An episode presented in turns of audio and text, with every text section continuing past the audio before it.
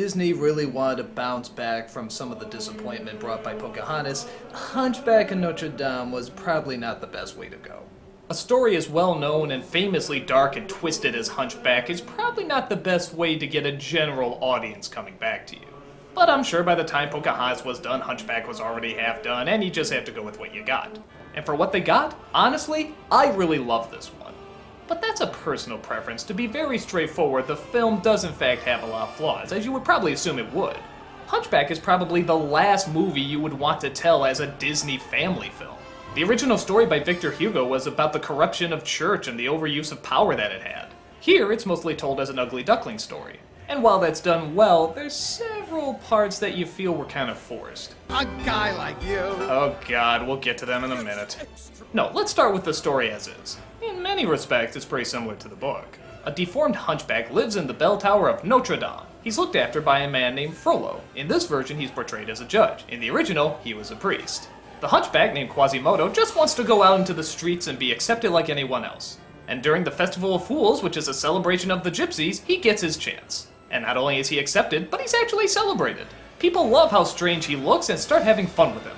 Now, in the original, he accidentally commits some sort of crime and is then punished for it, to which the gypsy Esmeralda pops up and tries to give him water.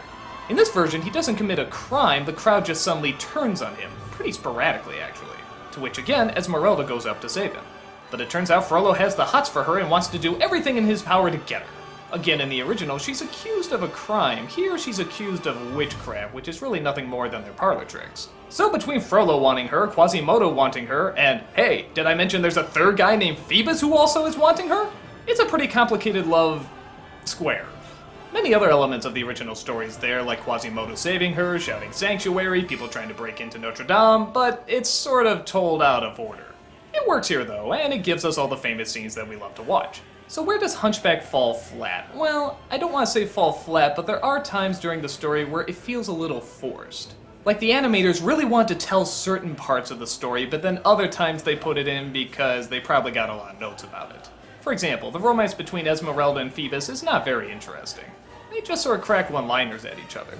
But to be fair, they do set aside time in the story for them to fall in love. It's not like they just meet and boom, they're together.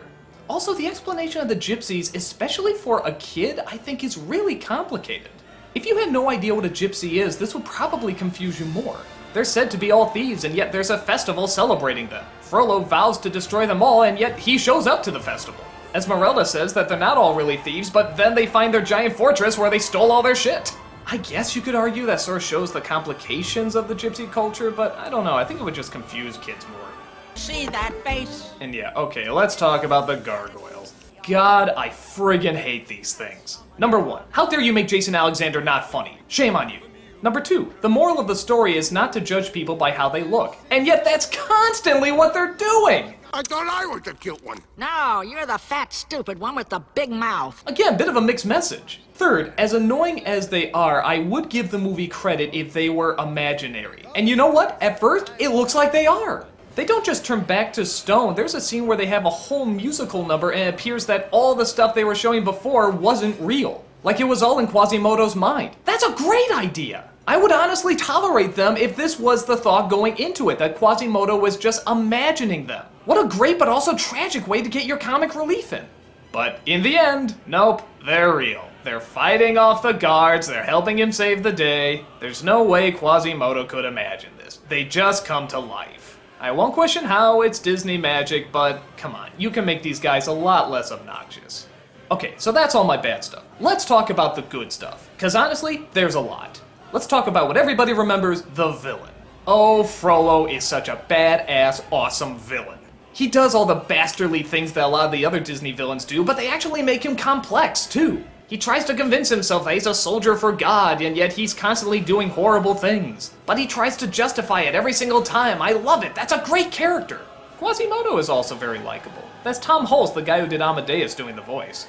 There's such a kindness to it, such a softness. And even though his singing voice isn't technically that great, there's still so much heart and passion put into it that you don't care. It sounds wonderful. Out there, strolling by the Seine, morning out there like ordinary men. The songs are very different. For the most part. You have your heartfelt song, you have your comedy song, but then you have the intro song and the Hellfire song.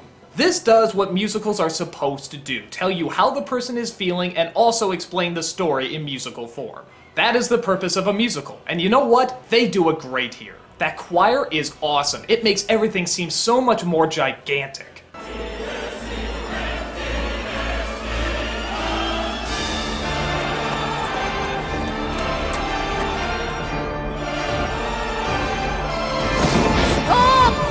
And speaking of which, the film is gigantic. I mean, look at it. It's just huge. For all the problems that the movie has, you can see why they made it. Notre Dame looks unbelievable. The shadows, the colors, the angles. Much like Bambi, the sheer look of this film makes everything seem so much grander and much more important. And give the movie credit. For Disney, this was very ballsy.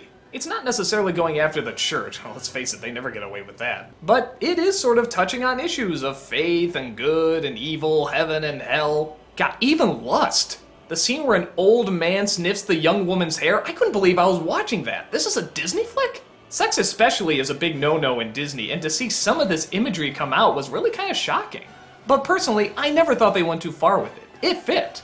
Kids can see the good and thoughtful, loving relationships, but they can also see the bad and just mindless, vengeful lust.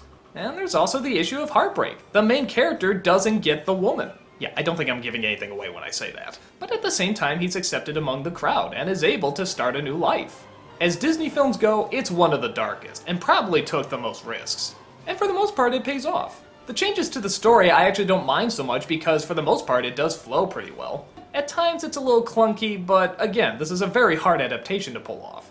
In fact, I'm really amazed they pulled it off as well as they did. I know technically, from a character and storytelling point of view, it's not the strongest, and for Disney to fully make a version like this work, it either had to be more simpler or just go balls out and tell the entire story. You know, screw the kids. But you sort of know that's not gonna happen, in the same way you know they're not gonna kill the Little Mermaid in The Little Mermaid. So personally, I really love this one. It's one of my favorites. I don't care if it's clunky, I don't care if it has problems. The stuff that works really well works unbelievably well, and it sticks with you. If you're a big fan of the original Victor Hugo book, you're probably not gonna like this version. But if you just say the title, Disney's The Hunchback of Notre Dame, I think most people can know what to expect. And honestly, I think it's a little better than what most people expect. The audience for it is growing more and more, and I'm really glad to see that, because I don't think it was a huge hit when it came out. Eh, I don't blame them. After Pocahontas, Disney was just starting to become a little unpopular. And like I said, something this controversial was probably not the film to get audiences back in. But for what it is, it's a personal fave. It took chances, threw a lot of effort into it, I've seen it a million times, and I'll probably see it a million more.